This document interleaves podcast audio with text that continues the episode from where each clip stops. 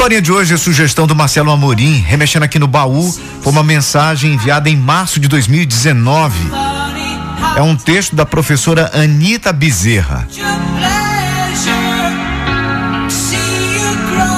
À uma e meia da tarde, quando entrei na sala de aula, os alunos estavam eufóricos comentando sobre a tragédia de Suzano. Eu, como professora de história, resolvi deixá-los debater sobre o assunto.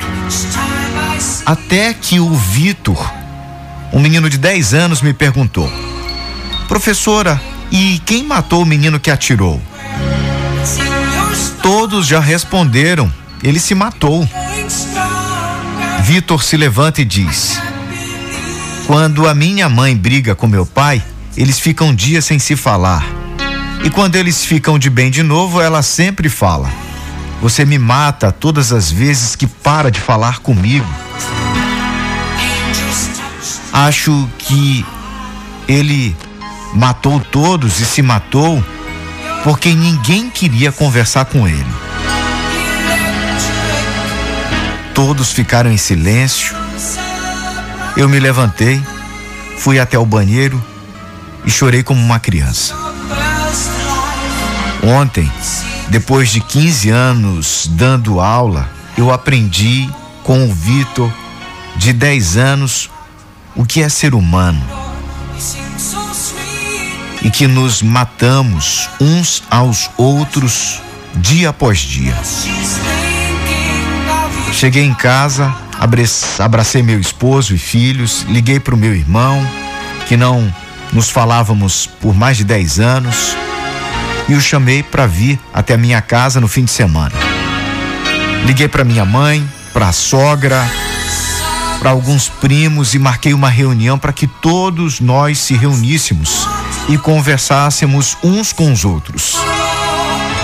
Liguei para alguns amigos só para saber como eles estavam. Agora vim ensinar o que o Vitor me ensinou ontem. Não matem as pessoas. Conversem.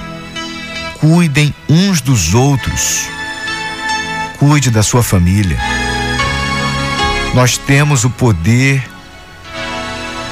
de causar o mal ao outro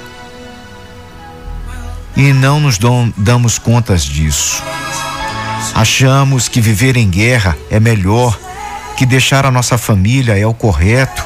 Batemos no peito que somos melhores que Fulano ou Cicrano só porque nossas atitudes são diferentes. Falamos mal um dos outros, postamos indireta para nos sentirmos superior, quando na verdade estamos só matando o outro de pouco a pouco. Ensine seus filhos a amar as pessoas. Não ensine ódio.